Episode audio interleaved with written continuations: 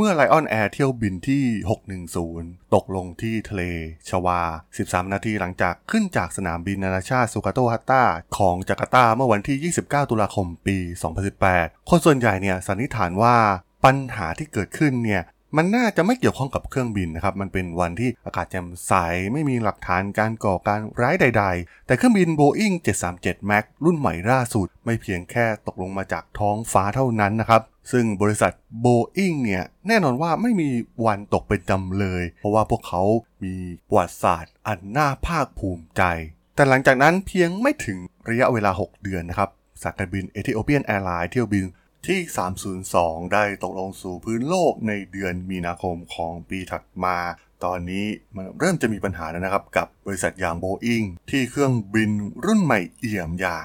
737 MAX ตกลงสู่พื้นโลกถึง 2 ครั้ง ในระยะเวลาเพียงไม่ถึง 6 เดือน เรื่องราวถูกถ่ายทอดในสารคดีใน Netflix นะครับที่มีชื่อว่า Downfall Case Against Boeing นะครับ แล้วเรื่องราวเรื่องนี้มันให้แง่คิดในมุมมองของธุรกิจอย่างไรนะครับ ไปรับฟังกันได้เลยครับผม You are listening to Geek Forever podcast.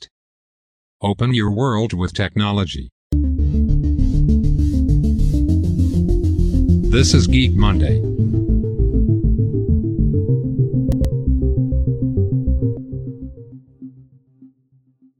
สวัสดีครับ ผมดนทราดนจากดนบล็อกนะครับและนี่คือรายการกีมันเดย์นะครับรายการที่จะมายกตัวอย่างเคสรัดดี้ทางธุรกิจที่มีความน่าสนใจนะครับสำหรับใน EP นี้มาพูดถึงวงการการบินกันบ้างนนะครับสำหรับสารคดีชุดใหม่ของ Netflix ที่เพิ่งออกมานะครับ Downfall The Case Against Boeing นะครับที่ถือว่าถ่ายทอดเรื่องราวของธุรกิจของ Boeing ได้อย่างน่าสนใจนะครับในช่วงวิกฤตการตกของเครื่องบิน รุ่นยอดฮิตที่พวกเขาขายอย่างถล่มทลายอย่าง 737 MAX นะครับ ส่วนตัวผมเองเนี่ยก็เคยได้ยินเรื่องนี้มาก่อนนะครับ เพราะว่าส่วนตัวเนี่ยชอบสารคดีชุดหนึ่งของ National Geographic มาก ๆ นั่นก็คือ Air Crash Investigation นะครับ ที่กล่าวถึงเรื่องราวของการตกครั้งนี้มาแล้วนะครับ แต่ว่าในตอนนั้นเนี่ยมันไม่ได้มีรายละเอียดเหมือนที่ได้เสนอในสารคดีของ Netflix อย่าง Downfall ในครั้งนี้นะครับ ซึ่งถือว่า มันมีข้อมูลน่าสนใจหลายเรื่องมากๆนะครับ เกี่ยวกับบริษัท Boeing ต้องบอกว่า Boeing เนี่ยเป็นบริษัทแห่งความภาคภูมิใจ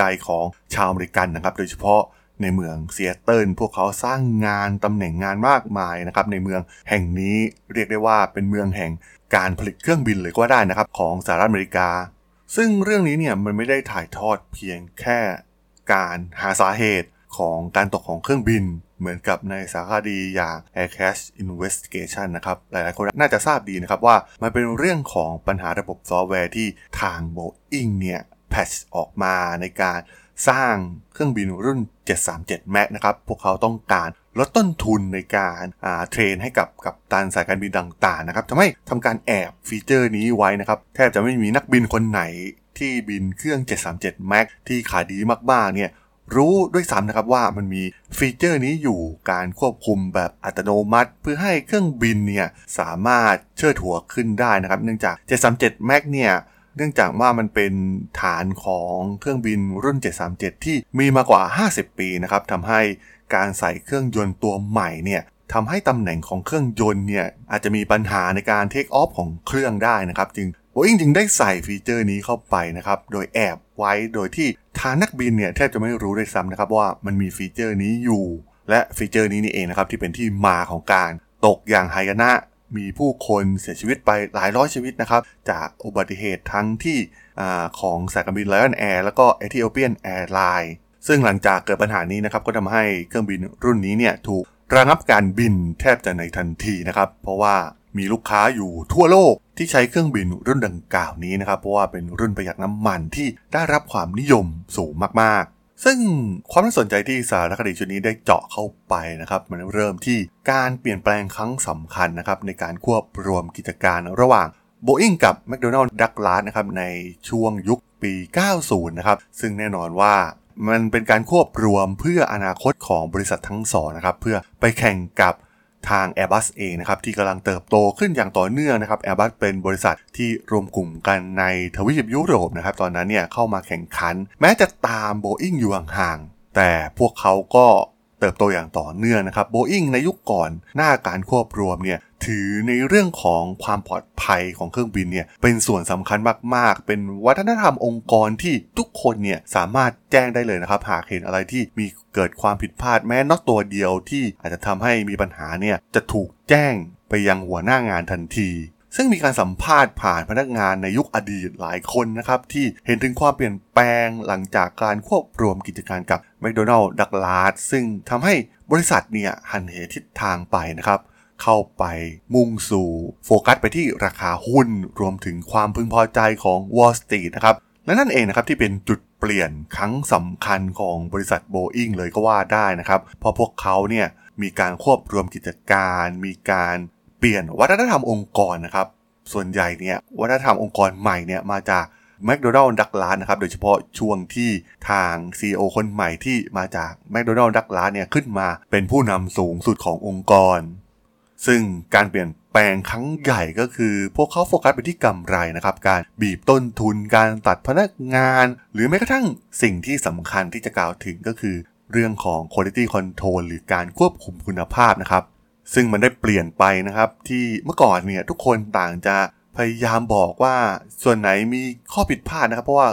เรื่องเครื่องบินเนี่ยเป็นเรื่องใหญ่นะครับ เป็นเรื่องของชีวิตคนหากมีปัญหาก็ทำให้มีผู้เสียชีวิตได้ทั้งลำนะครับ อุบัติเหตุส่วนใหญ่ที่เครื่องบินตกเนี่ยแค่จะมีคนรอดน้อยมากๆ ความปลอดภัยจึงเป็นความสำคัญเหนือสิ่งอื่นใดนะครับของโบอิงในยุคก่อนควบรวมกิจการ แต่หลังการควบรวมกิจการเนี่ยทุกอย่างมันถูกบีบรัดนะครับ งานที่ถูกตัดออกไปมากที่สุดก็คืองาน quality control โดยหากใครที่มาแจ้งเรื่องที่มีความผิดพลาด หรือทำให้โปรเซสต่างๆเนี่ยมันช้าลง ก็จะถูกไล่ออกนะครับหรือถูกไม่ขึ้นเงินเดือน ซึ่งโมเดลธุรกิจที่เปลี่ยนไปเนี่ยมันส่งผลต่อความปลอดภัยของเครื่องบินอย่างชัดเจน มีการเร่งการผลิตเพื่อ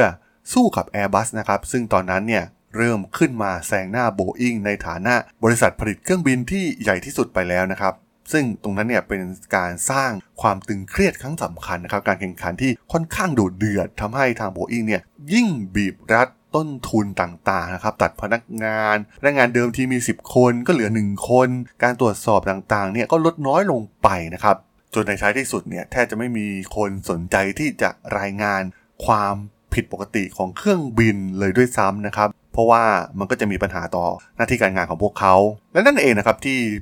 มันกลายมาเป็นปัญหาในเรื่องของเครื่องบินอย่างรุ่น 737 MAX นะครับ เพราะว่า 737 MAX เนี่ย มันขายได้ดี ไม่ใช่ว่ามันดีกว่า Airbus ในเทียบรุ่นกันนะครับ มันดีในระดับหนึ่งนะครับ มันประหยัดน้ำมัน แต่ว่าสิ่งที่ดีที่สุดของมันก็คือการที่กับตันทั่วโลกนะครับ สายการบินทั่วโลกที่เคยใช้เคยขับเครื่องบิน 737 เนี่ย ทบจะไม่ต้องเทรนนิ่งเพิ่มเติมนะครับ ซึ่งนั่นถือเป็นการลดคอสที่มหาศาลมาก ๆ ของสายการบินนะครับในการที่จะตัดสินใจซื้อเครื่องบิน Boeing จึงทำทุกอย่างนะครับ เพื่อให้ระบบใหม่ที่เพิ่มเข้าไปเนี่ยไม่ต้องมีการ training จากสายการบิน หรือต้องมา training ใน simulation ต่างๆนะครับ ซึ่งมันอาจจะต้องสูญเสีย man-day ของกัปตันต้องบินมาที่ซีแอตเทิลเพื่อมาทดสอบนะครับ ซึ่งมันใช้ต้นทุนมหาศาลมากๆ และการไม่ต้อง training เนี่ยนะครับที่เป็นส่วนสำคัญมากๆ ที่ทำให้เครื่องบินรุ่นนี้เนี่ยสามารถขายได้อย่างถล่มทลาย จนสามารถกลับมาแซง Airbus กลายมาเป็นผู้นำตลาดอันดับหนึ่งได้อีกครั้งหนึ่ง ซึ่งแน่นอนนะครับว่าสุดท้ายมันก็มาเจอปัญหากับระบบ MCAS ที่เกิดขึ้น เพราะว่ามันใช้เซ็นเซอร์ที่อยู่หน้าเครื่องบินตัวเล็กๆนะครับที่มาคอย trigger ให้ระบบนี้ทำงาน ซึ่งหากเซ็นเซอร์ตัวนี้เนี่ยเกิดทำงานผิดพลาด หรือว่าไปชนนกไปชนอะไรบนอากาศนะครับ ก็จะทำให้ระบบ MCAS เนี่ยถูกทำงานขึ้นมาทันที ซึ่งนักบินของสายการบิน Lion Air เนี่ยไม่รู้เลยว่ามีระบบนี้อยู่นะครับ จึงพยายามหักหัวเครื่องบิน เพื่อให้มันเชิดขึ้น แต่ระบบ MCAS เนี่ยพยายามทำให้หัวเครื่องบินเชิดลงนะครับ เพราะว่ามันได้รับข้อมูลผิดพลาดจากเซ็นเซอร์ที่มีปัญหาในตอนนั้น ซึ่งทางโบอิงเองเนี่ยก็พยายามทำการรับบี้ต่างๆ นานาไม่ได้มีความรับผิดชอบ CEO ในยุคตอนนั้นของพวกเขาก็พยายามหลีกเลี่ยงปัญหานี้นะครับ ซึ่งเขาก็มองว่ามันเป็นปัญหาที่เคยเกิดขึ้น และจะทำการแพทซอฟต์แวร์ให้ภายในไม่กี่อาทิตย์นะครับ ซึ่งมันเป็นการปกปิดปัญหาที่เกิดขึ้นตอนแรกก็ไม่นำเอกสารต่างๆ ที่มีการถกเถียงภายใน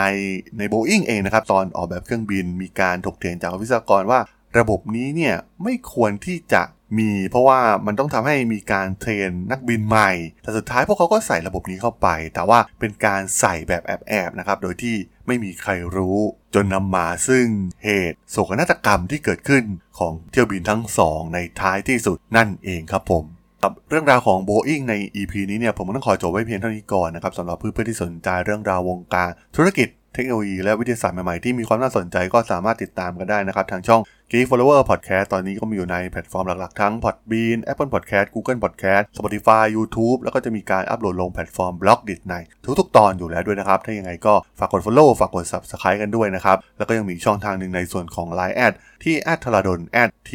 h a r a d h OL สามารถ add เข้ามาพูดคุยกันได้นะครับ ผมก็จะส่งสาระดีๆพอดแคสต์ดีๆให้ท่านเป็นประจำอยู่แล้วด้วยนะครับ ถ้ายังไงก็ฝากติดตามทางช่องทางต่างๆกันด้วยนะครับสำหรับใน EP นี้เนี่ยผมก็ต้องขอลากันไปก่อนนะครับ เจอกันใหม่ใน EP หน้านะครับผม สวัสดีครับ